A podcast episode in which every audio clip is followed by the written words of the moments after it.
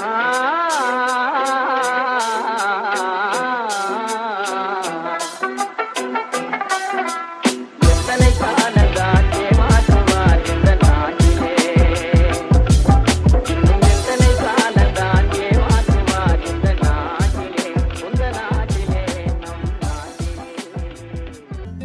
மக்களே. இன்னைக்கு நம்ம எதை பற்றி பேச போறோம்னா, புதுசாக பாஸ் பண்ணியிருக்க ஃபார்மர்ஸ் இருபது இருபது பில். இதில் மொத்தம் மூணு பில் பாஸ் பண்ணியிருக்காங்க. அதை பற்றி ப்ரீஃபாக எக்ஸ்பிளைன் பண்ணுறேன். பட் அதுக்கு முன்னாடி ஒரு விவசாயி ஒரு பொருளை எப்படி உருவாக்கி அதை சந்தைக்கு கொண்டு வரான்னு பார்ப்போம். ஒரு விவசாயி வந்து ஒரு தொண்ணூறு நாள்லேருந்து நூற்றி இருபது நாளுக்கான கூடிய அரிசியோ பருப்பையோ தானியத்தையோ வளர்த்து அதை வந்து பக்கத்தில் இருக்க சந்தைக்கு கொண்டு வருவார். அங்கே என்ன நடக்கும்னா, பையர்ஸ் இருப்பாங்க. பையர்ஸ் எப்படி இருப்பாங்கன்னா, ஒவ்வொருத்தவங்களுக்கு ஒவ்வொரு டிமாண்ட் இருக்கும். ஒருத்தருக்கு தக்காளி தேவைப்படலாம், ஒருத்தருக்கு வெங்காயம் தேவைப்படலாம், ஒருத்தருக்கு கரும்பு தேவைப்படலாம். ஒவ்வொரு டிமாண்டில் இருப்பாங்க. அப்போ இந்த விவசாயி என்ன பண்ணுவாங்கன்னா, அந்த சந்தையில் ஏலத்துக்கு விடுவாங்க. தான் எடுத்து வந்த அரிசியோ பருப்போ வெங்காயமோ தக்காளியோ ஏலத்துக்கு விடுவாங்க. ஏலத்தை விட்டு அதை யார் அதிக ஏலத்துக்கு எடுக்கிறாங்களோ அந்த ஏலத்தில் அந்த ஏலம் நடந்த ப்ரைஸுக்கு வந்து இந்த பையருக்கு விற்றுருவாங்க. சரிப்பா, இது வந்து கரெக்டாக தானே இருக்குது இந்த சிஸ்டம், இது குறை சொல்கிற மாதிரி ஒன்று இல்லைன்னு கேட்டால் அங்கே தான் பிரச்சனை இருக்குது. என்ன ஆகுதுன்னா, இந்த விற்கிற பையருக்கும் இந்த ஃபார்மருக்கும் அவ்வளோவா ப்ராஃபிட் இருக்காது. யார் ப்ராஃபிட் எடுப்பாங்களோ இதை விற்று கொடுக்குற மிடில் மேன், அதாவது மீடியேட்டர், சந்தையில் இருக்க மீடியேட்டர். அது என்ன நடக்கும்னா, ஒரு எக்ஸாம்பிளுக்கு சொல்கிறேன். இப்போ ஒரு தேங்காய் வந்து பத்து ரூபாய்க்கு விற்கிறான்னு சொல்லி ஒரு ஃபார்மர், அந்த பத்து ரூபாய்க்கு இந்த அந்த மீடியட் மிடில்மேன் என்ன பண்ணுவான்னா, அந்த தேங்காயை பத்து ரூபாய்க்கு எடுத்து பன்னெண்டு ரூபாய்க்கு இந்த பையர்கிட்ட விற்பான். அப்போ அந்த ரெண்டு ரூபா கமிஷனு அந்த மிடில்மேனுக்கு போயிடும். இப்போ இதில் என்ன நடக்குன்னா, அந்த தானியத்தையோ காய்கறியோ கஷ்டப்பட்டு உருவாக்குன விவசாயிக்கு லாபம் இருக்காது. அதே மாதிரி அதை கொண்டு போய் சிட்டியில் போய் விற்கிற, டிரான்ஸ்போர்ட் பண்ணி விற்கிற பையருக்கும் லாபம் இருக்காது. ஆனால் நடுவில் வெறும் கை மாற்றி விட்ட மிடில் மேனுக்கு அதிக லாபம் வரும். இதுதான் இருக்கிற எக்ஸிஸ்டிங் சிஸ்டமோட பெரிய பிரச்சனை. இதனால தான் ஃபார்மர்ஸும் ஃபார்மர்ஸ் வந்து ஒழுங்காக ப்ராஃபிட் பார்க்கவே முடியல. அதே மாதிரி மிடில் மேனும் பையரும் ப்ராஃபிட் பார்த்துடுறாங்க. அவங்க பல மடங்கு இதை விட விற்றுடுறாங்க அதிகமாக வச்சு. சரி, இப்போ ஒரு ப்ரீஃப் ஐடியா கிடைச்சிச்சு அவங்களுக்கு. ஒரு சந்தைன்றது எப்படி உருவாகும், ஒரு விவசாயி எப்படி போய் உருவாகுன்ற ஒரு ஐடியா கிடைச்சிச்சா. சரி, இப்போ ஃபஸ்ட்டு அந்த மூணு பில் பாஸ் பண்ணியிருக்காங்க சொன்னால, அந்த ஃபஸ்ட்டு பில்லுக்கு போயிட்டோம். அந்த ஃபஸ்ட்டு பில் என்னன்னா, farmers produce trade and commerce bill. இந்த பில்லில் என்ன சொல்கிறாங்கன்னா, நான் எல்லா பில்லையும் வந்து அட்வான்டேஜும் இருக்குது, டிஸ்அட்வான்டேஜும் இருக்குது. எக்ஸ் நான் வந்து ஃபஸ்ட்டு அட்வான்டேஜ் எல்லாம் எக்ஸ்பிளைன் பண்ணுறேன். அதுக்கப்புறம் அதே பில்ல இருக்க டிஸ்அட்வான்டேஜ் பற்றி பேசுகிறேன். இப்போ எக்ஸிஸ்டிங் சிஸ்டம் என்னன்னா, ஏபிஎம்சின்னு ஒரு சிஸ்டம். அது என்னடா புதுசாக ஏபிஎம்சின்னு சொல்கிறேன்னா, அக்ரிகல்ச்சர் ப்ரொடியூஸ் மார்க்கெட் கமிட்டி.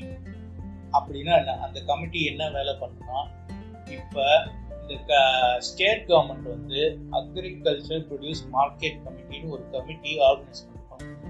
அதுதான் வந்து இந்த உழவர் சந்தை, இந்த மாதிரி சந்தைகள் அங்கே என்ன நடக்கணும்னா, அது வந்து ஆக்சுவலாக ப்ரைவேட்ஸும் எடுக்கலாம், கவர்மெண்ட்டும் எடுத்து நடத்தலாம். ஆனால் அதில் பர்டிகுலர் செட் ஆஃப் ரூல்ஸ் இருக்குது, கைட்லைன்ஸ் இருக்குது. அதெல்லாம் சைட் பண்ணிட்டு தான் உள்ளே வர முடியும். அந்த கமிட்டிக்குள்ளே வர்றதாக இருந்தால் அது விவசாயியும் அந்த கமிட்டி மெம்பராக இருப்பார். சின்ன சின்ன ப்ரைவேட் கன்சர்ன், கோஆப்ரேட்டிவ் கன்சர்ன்ஸும் வந்து மெம்பர்ஸாக இருப்பாங்க.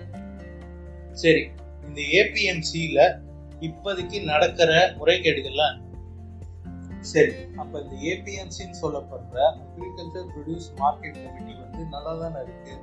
விவசாயிங்க அங்கே விளைய வச்சதெல்லாம் வந்து இங்கேயே வந்து விற்றுருவாங்க. அதே மாதிரி சின்ன ப்ரைவேட் கம்பெனிஸோ கோஆப்ரேட்டிவ் கன்சர்ன்ஸோ வந்து அக்ரிமெண்ட் சைன் பண்ணி தான் வராங்க. அதே மாதிரி ஒரு பர்டிகுலர் செட் ஆஃப் கைட்லைன்ஸ் தான் இருக்காங்க. ஒரு வந்து ஆர்கனைஸ் ஸ்ட்ரக்சராக இருக்கும். ஸோ ஒன்றும் பிரச்சனை இல்லைன்னு நான் நினைக்கிறேங்க. ஆனால் அது ஒரு பெரிய பிரச்சனை என்னன்னா, நம்மளுக்கு எல்லாமே தெரியும், ஒரு கவர்மெண்ட் ஆஃபீஸோ இல்லை கவர்மெண்ட் ஸ்ட்ரக்சர் இருக்கிற ஒரு இடமும் கரெக்டாக வந்து நடக்காது. என்ன ஆகும், ஏதாவது ஒரு ஆஃபீஸ் வந்து லஞ்சம் பண்ணணும் இப்படின்னு ஏதாவது ஒரு ஆஃபீஸர் வந்து, இப்போ ஒரு நாலஞ்சு ஆஃபீஸர்ஸ் வந்து இருப்பாங்க. அப்படி தான் இங்கே என்ன ஆகுதுன்னா, இந்த மண்டியோட, அதாவது சந்தையோட மிடில் மேன்ஸ் வந்து அப்பர் ஹேண்டு வந்தது. ஸோ வந்து ஃபார்மர்ஸால் சுத்தமாக சம்பாதிக்கணும். அதை வந்து இராடிகேட் பண்ணணும் தான் கவர்மெண்ட் வந்து இந்த farmers produce trade and commerce பில்லை கொண்டு வரக்கூட சொல்லியிருக்காங்க. இந்த எக்ஸிஸ்டிங் சிஸ்டம் பற்றி சொல்லிட்டாங்க, அதாவது அக்ரிகல்ச்சர் ப்ரொடியூஸ் மார்க்கெட் கமிட்டி அதை பற்றி என்னன்னு சொல்லிட்டேன், அதில் இருக்க கஷ்ட நஷ்டத்தையும் சொல்லிட்டேன். இப்போ இவங்க கொண்டு வந்திருக்க பில்லில் என்ன நடக்கும்னா என்ன நடக்கும்னு சொல்லியிருக்காங்கன்னா ஃபுல்லாக ஓப்பன் மார்க்கெட் ஆக்கிடுவோம். அதாவது ஒரு விவசாயி இப்போ வந்து பீகார்ல ஒரு விவசாயி வந்து விளைவித்தார், அந்த விளைவிச்சதை அவரு சென்னையில கூட வந்து விற்கலாம். அந்த மாதிரி ஓப்பன் மார்க்கெட்டை யாருமே நடுவில் மிடில் மேனுக்கு பேச்சுக்கே இடம் இல்லாத மாதிரி ஆக்கிறதுக்கு ஓப்பன் மார்க்கெட்டை ஆக்கிடுறாங்க. அதாவது இ காமர்ஸ்ன்னு சொல்லப்படுற மாதிரி ஒரு சிஸ்டமா கொண்டு வராங்க. இந்த இ காமர்ஸ் சிஸ்டம்ன்றது விவசாயிக்கு ஒரு பெரிய பெரிய பெரிய அட்வான்டேஜ். இந்த இ காமர்ஸ் சிஸ்டம் ஆச்சுன்னா என்ன ஆகும்னா, மிடில் மேனேஜர் பேச்சுக்கே இருக்கும். இப்போ பத்து ரூபான்னா பத்து ரூபாய்க்கு டைரக்டா வந்து பையர் வந்து வாங்கிப்பாரு. இப்போ நான் அந்த நடுவில் கமிஷன்றது போவாது. இப்போ என்ன ஆகும்னா, இப்போ இந்த ஃபார்மரும் ஹாப்பி, இந்த பையரும் ஹாப்பி. அப்போ ரெண்டு பேருக்கும் வின் வின் சுச்சுவேஷன் ஆகிடும். இதுதான் இந்த பில்லோட ஃபர்ஸ்ட் பெரிய பெரிய அட்வான்டேஜ் ஆ கிளைம் பண்றாங்க அட்வான்டேஜா கிளைம் பண்றாங்க சென்ட்ரல் கவர்மெண்ட். சரி, அட்வான்டேஜ் பார்த்தாச்சு. இப்போ இதோட டிஸ்அட்வான்டேஜ் இப்போ வந்து ஓப்பன் மார்க்கெட்டுன்னு விட்டுட்டா என்ன ஆகும்னா, அதாவது ஒரு நம்ம இந்தியான்ற நாடு வந்து எண்பத்தஞ்சு சதவீதம் பேர் விவசாயம் வந்து சிறு குறு விவசாயம். அவங்க கிட்ட என்ன மிஞ்ச போனால் ரெண்டு ஏக்கர் அதுக்குள்ள தான் இருக்கும். அவங்க இப்போ இந்த ஓப்பன் மார்க்கெட் ஃபீல்டுக்குள்ள வராங்கன்னு, அதாவது இ காமர்ஸ்ல வராங்கன்னு வச்சுக்கோங்க. அதாவது அது இ காமர்ஸ்ன்றது எப்படி சொல்றாங்கன்னா, நீங்க வயல் உங்க விளைய வச்ச வயல் வாசல்லே வச்சு கூட விற்கலாம், நீங்க சொல்றதுதான் பிரைஸ், அது மாதிரி சொல்றாங்க. இது கேட்க நல்லாதான் இருக்கும். ஆனா ரியாலிட்டியில என்ன ஆகும்னா, ரிலையன்ஸ் போல பெரிய கம்பெனி வந்து பிரைவேட் கம்பெனி வந்து உள்ள வந்துடும். உள்ள வந்து என்ன பண்ணுவாங்க, அவங்க பக்கத்துல இருக்க சின்ன விவசாயிகள்லாம் மொத்தமா வாங்கி அவன் விற்க ஆரம்பிச்சிருவான். சரிப்பா, இது வந்து லெவல் பிளே ஃபீல்டாக தானே இருக்கு. அதாவது ஒரு சிறு குறு விவசாயம் இருப்பான், ஒரு பிரைவேட்டும் இருப்பான். ஸோ எல்லாத்துக்கும் எது காம்படிட்டிவ் ப்ரைஸோ மக்கள் அதை தேடி போக போகிறாங்க அப்படின்னு தானே நினைப்பீங்க. ஆனால் அது வந்து சாத்தியம் கிடையாது. ஏன் சொல்கிறேன்னா, இப்போ ஒரு சின்ன விவசாயியை எடுத்துக்கோங்க, அவன்கிட்ட ஒரு பத்து கிலோ தக்காளி இருக்கும். அதே ஒரு பெரிய ப்ரைவேட் கம்பெனி பெரிய ப்ரைவேட் கம்பெனி பக்கத்தில் இருக்கான், அவன்கிட்ட ஒரு நூறு கிலோ தக்காளி இருக்கும். இப்போ என்ன நடக்கும்னா, இந்த சிறு குறு விவசாயி கஷ்டப்பட்டு பத்து கிலோ விற்கிறதுக்கு அவன் டைரெக்டாக அந்த ப்ரைவேட் கம்பெனிக்கிட்டே அந்த பத்து கிலோ விற்றுட்டு போயிடுவான். இவங்க உட்காந்து ஒரு மணி நேரம் ரெண்டு மணி நேரம் உட்காந்து விற்கிறதுக்கு அந்த பத்து கிலோ சின்ன அந்த பத்து கிலோன்றது ரொம்ப சின்ன குவான்டிட்டி, அதை வந்து அந்த பிரைவேட் கம்பெனிட்டு விட்டு போவோம். அப்போ இந்த லெவல் பிளே ஃபீல்டுன்னு எப்படி ஆகிடும், மோனோபாலி ஆகிடும். அப்போ ரெண்டு மூணு ப்ரைவேட் கம்பெனிஸு இருக்க இந்த ஓப்பன் மார்க்கெட்டை எக்ஸ்ப்ளாய்ட் பண்ணிட்டு தமிழ்நாடு ஃபுல்லாக இந்தியா ஃபுல்லாக அவங்களே எல்லா குரூப்ஸையும் வந்து ப்ரொக்யூர் பண்ணுற மாதிரி ஒரு சிஸ்டம் ஆகிடும். இந்த பில் விவசாயி கிட்ட இருந்த கண்ட்ரோலு இப்போ பிரைவேட்ஸ் கிட்ட போயிடுமா? ரெண்டாவது டிஸ்அட்வான்டேஜ் என்னன்னா எம்எஸ்பி. அதனால புதுசாக சொல்கிறேன், எம்எஸ்பி எம்எஸ்பின்னா மினிமம் சப்போர்ட் ப்ரைஸ். இதெல்லாம் நியூஸில் கேட்டுருக்கீங்க. இந்த அரிசிக்கு வந்து குவிண்டாலுக்கு இந்த இந்த ப்ரைஸ் சொல்கிறோம், இந்த ரேட் சொல்கிறோம். கரும்பு ஒரு குவிண்டாலுக்கு வந்து இந்த ரேட் சொல்கிறோம். வருஷ வருஷம் ஃபார்மர்ஸுக்கு இந்த ப்ரைஸ் சொல்லுவாங்க. அது என்னன்னா, அவனால விற்கவே முடியலன்னா குறைந்தபட்ச அவனுக்கு சேஃப்டி அமௌண்டா அது தருவாங்க. அவன் இதை அவனோட தானியத்தையோ பருப்பையோ கரும்பையோ தக்காளியோ வாங்கிட்டு அந்த மினிமம் சப்போர்ட் ப்ரைஸை அவனுக்கு அஷ்யூர்டா அவனுக்கு தருவாங்க. ஸோ அவனுக்கு வந்து மொத்தமா நஷ்டம்ன்றது ஒரு விவசாயத்துக்கு நடக்காது. அந்த எம்எஸ்பி பத்தி இந்த பில்லில் ஒரு வார்த்தை கூட போடல. ஆனால் நம்ம அமைச்சர் ஜெயக்குமார் என்ன சொல்லியிருக்காருன்னா, நாங்கள் எம்எஸ்பியை வந்து கன்ஃபார்ம் பண்ணிட்டு வாங்கியிருக்கோம் அப்படின்னு சொல்லியிருக்காரு. ஆனால் அப்படி கன்ஃபார்ம் பண்ணி வாங்கியிருந்தோம்னா அந்த எம்எஸ்பியை இந்த பில்லில் மென்ஷன் பண்ணிருப்பாங்க. ஆனால் பண்ணவே இல்லை. அது பண்ணுவாங்களா பண்ண மாட்டாங்களான்னு இம்ப்ளிமெண்ட் பண்ணாதான் தெரியும். இப்போ அடுத்த டிஸ்அட்வான்டேஜ் பாயிண்ட்டுக்கு போயிடலாம். அதாவது ஸ்டேட் டேக்ஸ். நான் ஃபஸ்ட்டு ஒரு விவசாயி தன்னோட பொருளை எப்படி சந்தைக்கு எடுத்து வந்து விற்பன்னு சொன்னால் ஞாபகம் இருக்குங்களா? அதில் அந்த விவசாயி விற்கிற பொருளும் பையன் விற்கிற ஒரு பிஸ்னஸ் நடக்குது. ஒரு வெங்காயத்தை ரெண்டு பேரும் இந்த விலைக்கு வாங்குறாங்க. அது என்ன ஆகும்னா, இப்போ ஒரு நூறு ரூபாய்க்கு விற்கிறாங்கன்னா ஒவ்வொரு ஸ்டேட்டுக்கும் ஒவ்வொரு டேக்ஸ் இருக்குது, அந்த கமிஷன் இருக்குது. ஜீரோ டு ஃபைவ் பர்சன்ட்லேருந்து வேரி ஆகும். அப்போ என்ன நடக்கும்னா, அந்த நூறு ரூபாயில் ஜீரோலேருந்து இப்போ நான் சொன்ன மாதிரி ஒவ்வொரு ஸ்டேட்டுக்கும் ஒவ்வொரு கமிஷன் ஜீரோலேருந்து ஃபைவ் பர்சன்ட் வந்து அந்த பர்டிகுலர் ஸ்டேட் கவர்மெண்ட்டுக்கு போகும். அந்த ஸ்டேட் கவர்மெண்ட்டுக்கு போகிற டேக்ஸை இப்போ ஓப்பன் மார்க்கெட்டு மொத்தமாக க்ளோஸ் பண்ணிடும். அதாவது இப்போ ஓப்பன் மார்க்கெட்டுன்னு வைக்கிறதுனால அந்த ஸ்டேட் டேக்ஸு சுத்தமாக வராது. இது ஸ்டேட் கவர்மெண்ட்டுக்கு ஒரு மிகப்பெரிய டிஸ்அட்வான்டேஜ். அடுத்து என்னன்னா, இப்போ இந்த டேக்ஸ் வராததுனால அக்ரிகல்ச்சர்ன்றது வந்து ஸ்டேட் லெஸ்ட்லேருந்து கன்கரண்ட் லிஸ்ட்டுக்கு போயிடும்.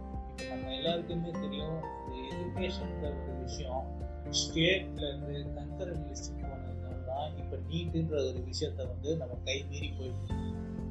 அக்ரிகல்ச்சர்ன்றது ஸ்டேட் லிஸ்ட் வந்து கன்கரண்ட் லிஸ்ட்டுக்கு போயிடுச்சுன்னா அப்போ ஸ்டேட்டுக்கு சுத்தமாக அக்ரிகல்ச்சர்ன்ற ஒரு பவர் இருக்காது.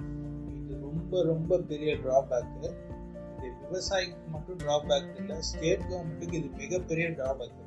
நாளைக்கு பிரச்சனைனா எதுவுமே பண்ண முடியாது. அதெல்லாம் நடக்காதுப்பா, நீ ஏதாவது சொல்லலை அப்படின்னு பேசிட்டு இருக்கு.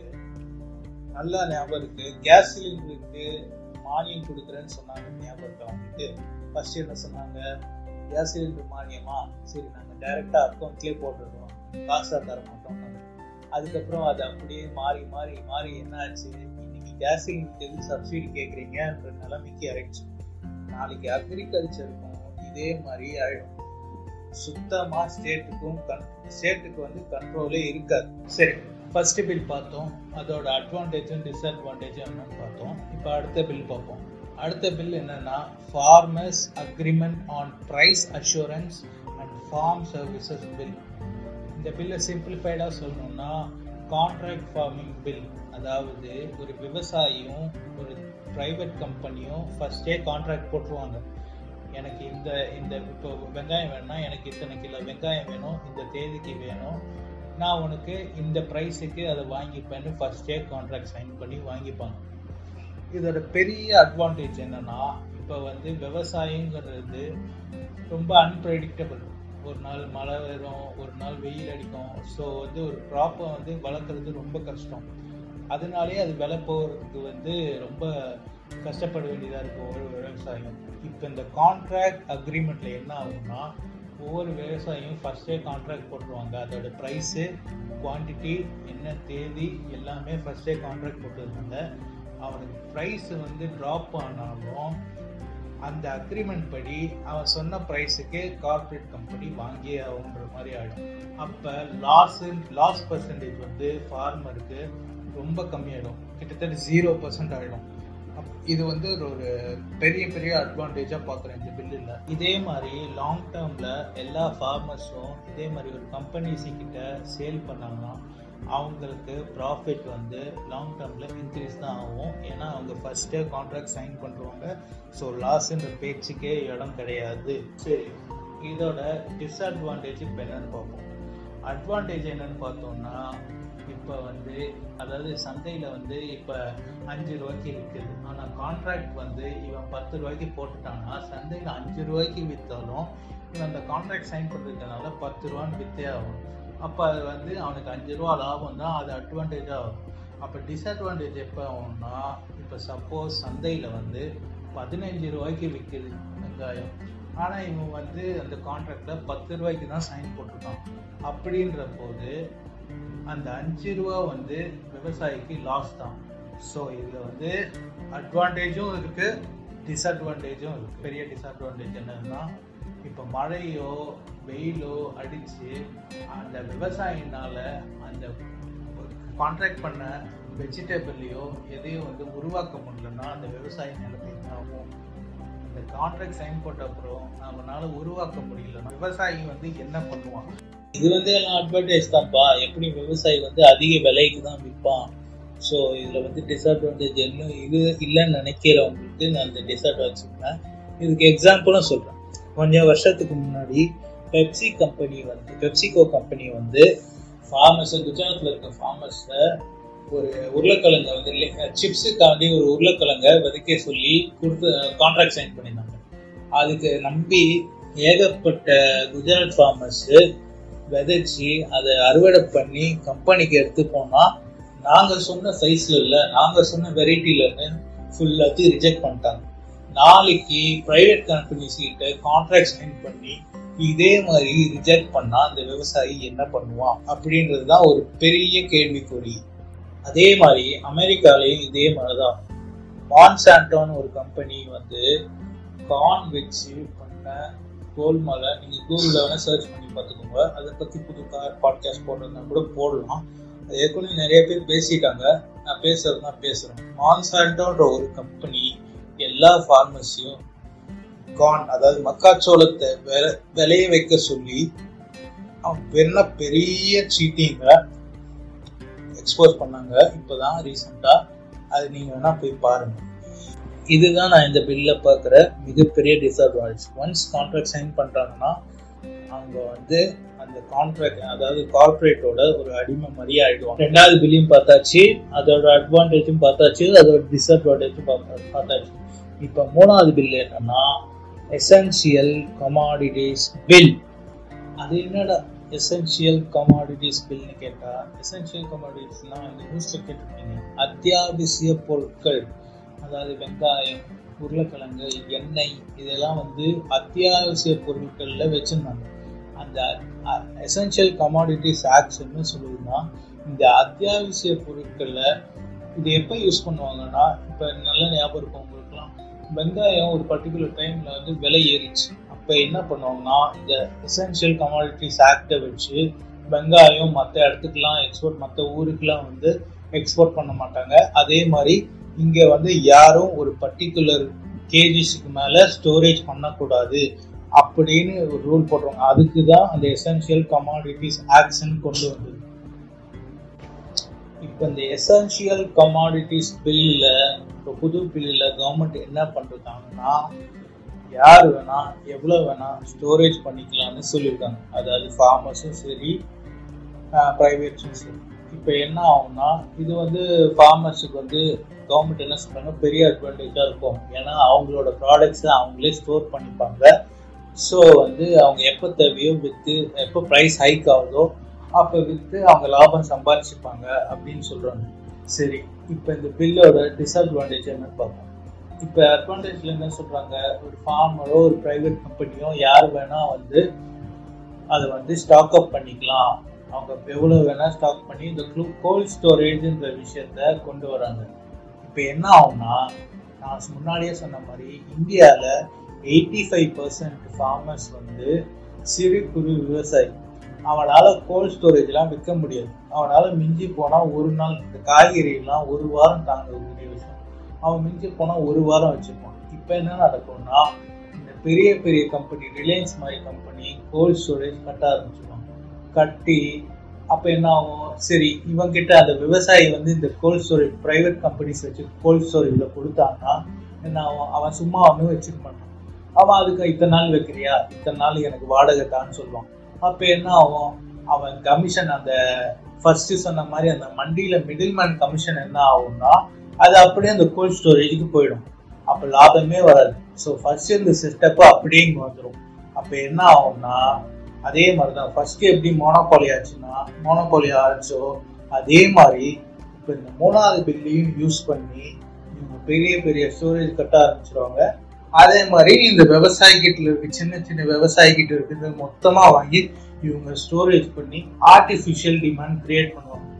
கிரியேட் பண்ணி அவன் நூறுரூவாலேருந்து இரநூறுவா வரைக்கும் அவன் சொல்கிறது தான் ப்ரைஸுன்ற மாதிரி ஆக்கிடுவாங்க.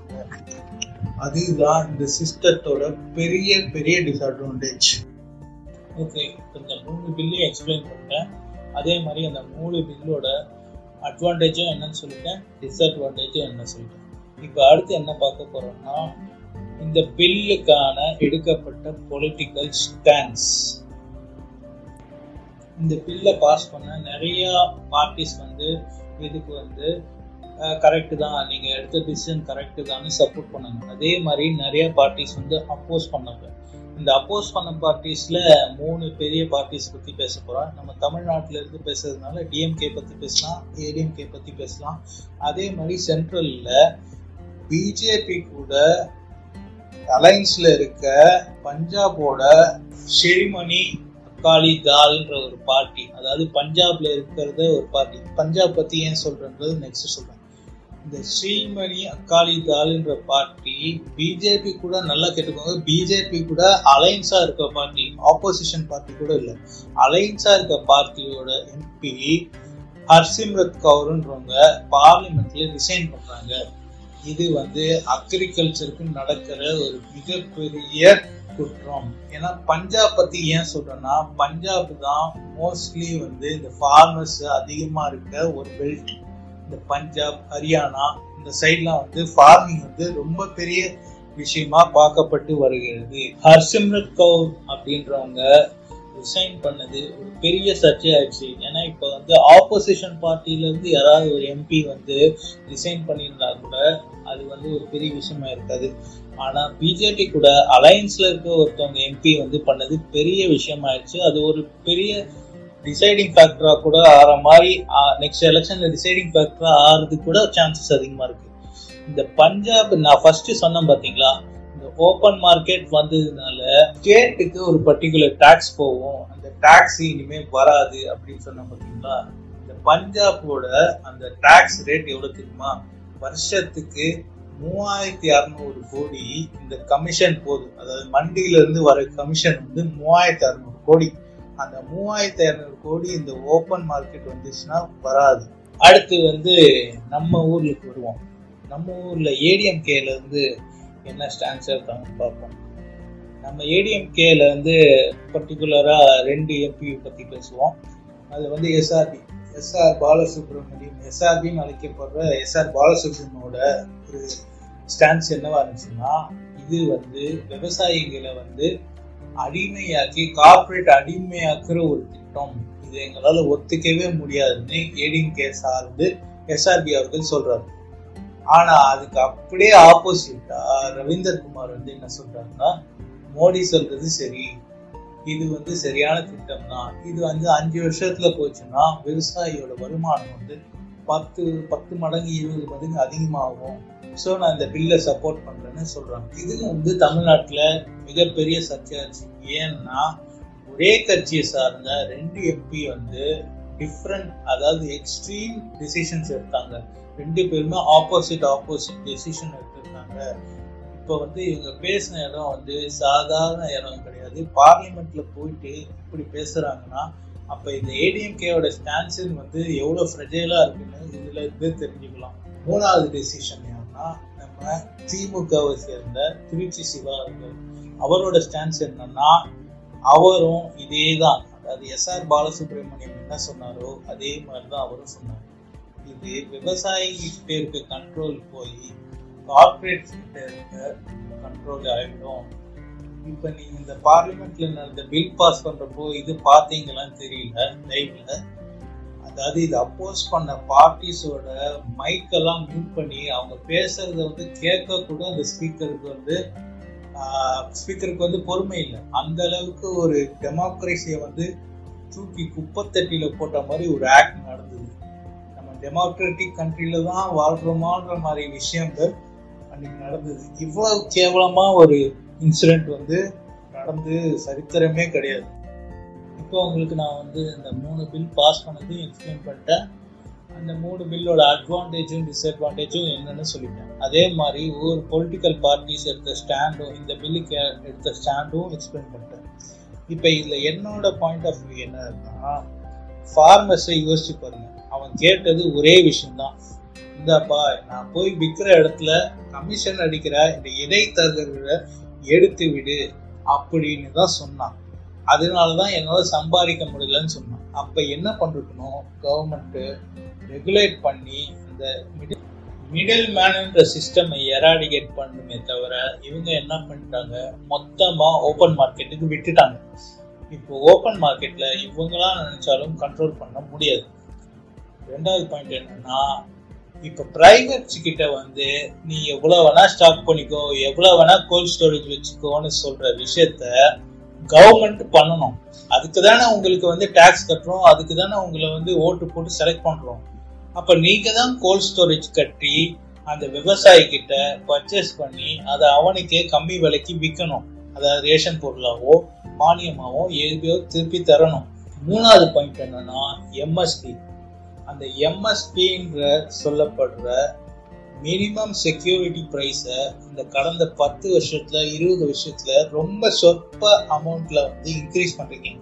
அந்த எம்எஸ்பியை ஒரு கணிசமான லெவலுக்காவது இன்க்ரீஸ் பண்ணணும். அப்போதான் கொஞ்சமாவது ப்ராஃபிட் அடைவோம். நீங்க சும்மா உட்காந்து பத்து பைசா இருபது பைசா ஒரு ரூபான்னு இன்க்ரீஸ் பண்ணிங்கன்னா அந்த ஃபார்மர்ஸ்க்கு இன்க்ரீஸே ஆகாது. நாலாவது, இதுதான் ஃபோர்த் அண்ட் ஃபைனல் பாயிண்ட்டாக நான் சொல்ல வேண்டியதுன்னு நினைக்கிறேன். அதாவது இந்த மோனோபோலியும் ப்ரைவேட்டைசேஷனும் என்னைக்கா இருந்தாலும் அளவே பண்ணக்கூடாது. இதோட பெஸ்ட் எக்ஸாம்பிள் என்ன சொல்லணும்னா, இந்த ப்ரைவேட்டைசேஷன் ரயில்வேஸுக்கும் விட்டாச்சு, எல்லாத்துக்கும் இந்தியாவில் முக்கால்வாசி விஷயத்த ப்ரைவேட்டுக்கு வித்தாச்சு.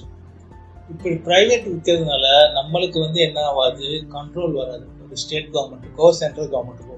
இது நீங்கள் வந்து ஜியோவே ஒரு பெஸ்ட் எக்ஸாம்பிளாக வச்சுருக்கோம்.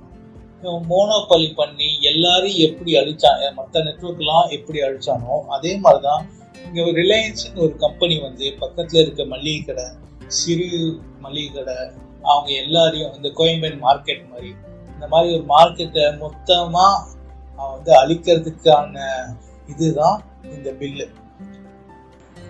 நாடு வந்து எல்லாருக்கும் பிரைவேட்டுக்கு போகணும், பிரைவேட்டுக்கு போனாதான் நல்லது அப்படின்னு சொல்றவங்களுக்குலாம் இந்த கொரோனா வந்து ஒரு பெஸ்ட் எக்ஸாம்பிளா இருந்துச்சு. இப்ப என்ன என்ன நடந்தது, இந்த லாக்டவுன்லாம் விட்டோடனே பிரைவேட் பஸ் கம்பெனிக்கார வந்து எங்களுக்கு அஞ்சு பேர் பத்து பேர் ஒரு பஸ்ல போனா எங்களுக்கு வந்து எங்களுக்கு லாபமே வராது, ஸோ அதனால நாங்க பஸ்ஸே விட மாட்டோம்னு சொல்லிட்டோம். ஆனா கவர்மெண்ட் என்ன பண்ணிச்சு, அஞ்சு பேர் ஆனாலும் பத்து பேர் ஆனாலும் விடலான்னு சொல்லுவோம். இதுதான் பிரைவேட்டுக்கும் கவர்மெண்ட்டுக்கும் உள்ள வித்தியாசம். கவர்மெண்ட்டு என்ன பண்ணாலும் சரி, கவர்மெண்ட் வந்து ஒரு சிட்டிசனுக்கு வந்து அப்ளிகேட்டடாக வந்து சர்வீஸ் பண்ணணும்னு சொல்லி அவனுக்கு வந்து அவனுக்கு விதிக்கப்பட்ட சட்டம் அது. ஆனால் பிரைவேட்டுக்கு அது தேவையே கிடையாது. பிரைவேட்டை பொறுத்த வரைக்கும் அவனுக்கு தேவை லாபம் தான். அவன் பாயிண்ட் ஆஃப் வியூவில் வந்து பார்த்தா அதுதான் கரெக்ட். அவன் வந்து இங்கே சர்வீஸ் பண்ணுறதுக்கு வரல, அவன் லாபம் சம்பாதிக்கிறதுக்கு வந்திருக்கான். மூணு பில்லையும் லாங் டேர்மில் யோசிச்சு பாருங்க, கனெக்ட் த டாட்ஸ்ன்னு சொல்லுவாங்கள்ல, அது லாங் டேர்மில் பண்ணி பாருங்க. இப்போ என்ன ஆகுது, ரிலையன்ஸ் வந்து இப்போ எத்தனை வருஷம் ஆகுது, எனக்கு தெரிஞ்சு ஒரு பத்து வருஷம் மேலே ஆகுது. ஆனாலும் இந்த மளிகை கடைலாம் வந்து அவன் அவங்க என்ன நினச்சாங்கன்னா, வந்த புதுசில் இந்த மளிகை கடையெல்லாம் காலி பண்ணிட்டு நம்ம வந்து ஒரே ஆளாக இருக்கணும்னு நினச்சாங்க. பத்து வருஷம் ஆச்சு ஆனாலும் காலி பண்ண முடியல. அதுக்கு என்ன காரணம்னா, நம்ம முன்னாடி வச்சிருந்த எக்ஸிஸ்டிங் பில்ஸ். அதாவது என்னென்ன எக்ஸிஸ்டிங் பில்ஸு, ஃபர்ஸ்ட் சொன்ன மாதிரி அந்த ஏபிஎம்சின்னு சொல்லப்படுற அக்ரிகல்ச்சர் ப்ரொடியூஸ் மார்க்கெட் கமிட்டியில் ப்ரைவேட்டாக இருந்தாலும் ஒரு ரெஜிஸ்டர் பண்ணணும்ல, ஒரு particular set of rules follow பண்ணணும்ல. அப்போ என்ன ஆச்சு, அவனால் கரெக்டாக தேவையான கூட்ஸை ப்ரொக்யூர் பண்ண முடியல, அதாவது ரிலையன்ஸ் கம்பெனினால. அதே மாதிரி ஒரு ஸ்டேட்லேருந்து அடுத்த ஸ்டேட்டுக்கு போனோம்னா ஸ்டேட் டேக்ஸ்ன்னு சொன்ன ஞாபகம் இருக்குங்களா, அந்த ஸ்டேட் டேக்ஸ் கட்டிட்டு வரும்போது அவனால் சீப்பான ரேட்டுக்கு விட்டா நஷ்டத்தில் போச்சு. ஸோ அவனால் மளிகை கடைக்கு கூட கோப்பப் பண்ண முடியல. அதே மாதிரி மூணாவது பாயிண்ட் என்னன்னா, அவனுக்கு இந்த நம்ம வந்து மூணாவது பில்லு என்ன படித்தோம், எசென்ஷியல் கமாடிட்டிஸ் பில்லு படி எக்ஸிஸ்டிங் சிஸ்டமில் என்ன ஆச்சு, நம்ம வந்து இந்த எசென்ஷியல் கூட்ஸை வந்து ஸ்டாக் பண்ணக்கூடாதுன்னு ஒரு பில்லு வச்சுருந்தாங்க. இப்போ அதையும் ஓப்பன் பண்ணி விட்டதுனால அவனுக்கு ரொம்ப ஈஸியாகிடுச்சு. இப்போ என்னென்ன அட்வான்டேஜ் அவனுக்காச்சு, ஒரு ஸ்டேட் விட்டு அடுத்த ஸ்டேட்டுக்கு ஈஸியாக டிரான்ஸ்போர்ட் பண்ணியும் கொண்டு வந்துடுவான், டேக்ஸும் கட்ட தேவையில்ல. அதே மாதிரி எவ்வளோ ஸ்டாக் வேணுமோ அவ்வளோ ஸ்டாக்கும் வச்சுப்பான், கோல்ட் ஸ்டோரேஜும் கட்டிடுவான். ஸோ வந்து அவனுக்கு மூணு எந்தெந்த மூணு விஷயத்தினால அவன் பக்கத்தில் இருக்க ஒரு மளிகை கடையை தோக்கடிக்க முடியுமோ அந்த மூணு விஷயத்தையும் இப்போ ஓப்பன் பண்ணி விட்டாச்சு. இது வந்து ஒரு ஃபைவ் இயர்ஸ்ல இதோட இம்பாக்ட் என்னன்னு உங்களுக்கு கிளீனாக தெரிஞ்சிடும். இது இம்ப்ளிமெண்ட் ஆனால் இது வந்து உங்கள் முடிவுக்கே விட்டுருவாங்க, இது நல்லதா கெட்டதான்னு. பார்த்தா அதுக்கு நம்ம போர்டு என்ன வந்துடுவாரு, போர்டு டாஸ் ஏதாவது புரிஞ்சா விளங்கிச்சான்னு ஏதாவது கேட்டுட்டு வந்துடுவாரு. வாய பூரா பொய்யா சொல்லிட்டு அடுத்த நாள் காலையில் யூட்டன் வந்து செருப்பு சாணியில் முக்கி அடி அடின்னு அடித்தாலும் வெக்கமே இல்லாமல் திருப்பி ஒரு வீடியோ போட்டு வந்துடுவாங்க. அதே மாதிரி நம்ம சா நக்கி அண்ணா என்ன சொல்லிட்டு வர்றாருன்னு பார்ப்போம். பாண்டிய அண்ணன் அவர் ஏதாவது ஒரு முட்டு கொடுக்க வருவார், பார்ப்போம், அதையும் பார்ப்போம் என்ன நடக்குது. நன்றி, வணக்கம். வா மேய்க்கல வந்துட்டு இல்லை, உன்ன மாதிரி ரொம்ப பேர் லட்சியத்தோடு அங்கே வந்திருக்காங்க. தெரியும்ல. வெல்கம். இது முடிவில்லை, ஆரம்பம். எதிர்காலம் இளைஞர்கள் கையில. இனியொரு இனியொரு விதி செய்வோம், விதியினை மாற்றும் விதி செய்வோம்.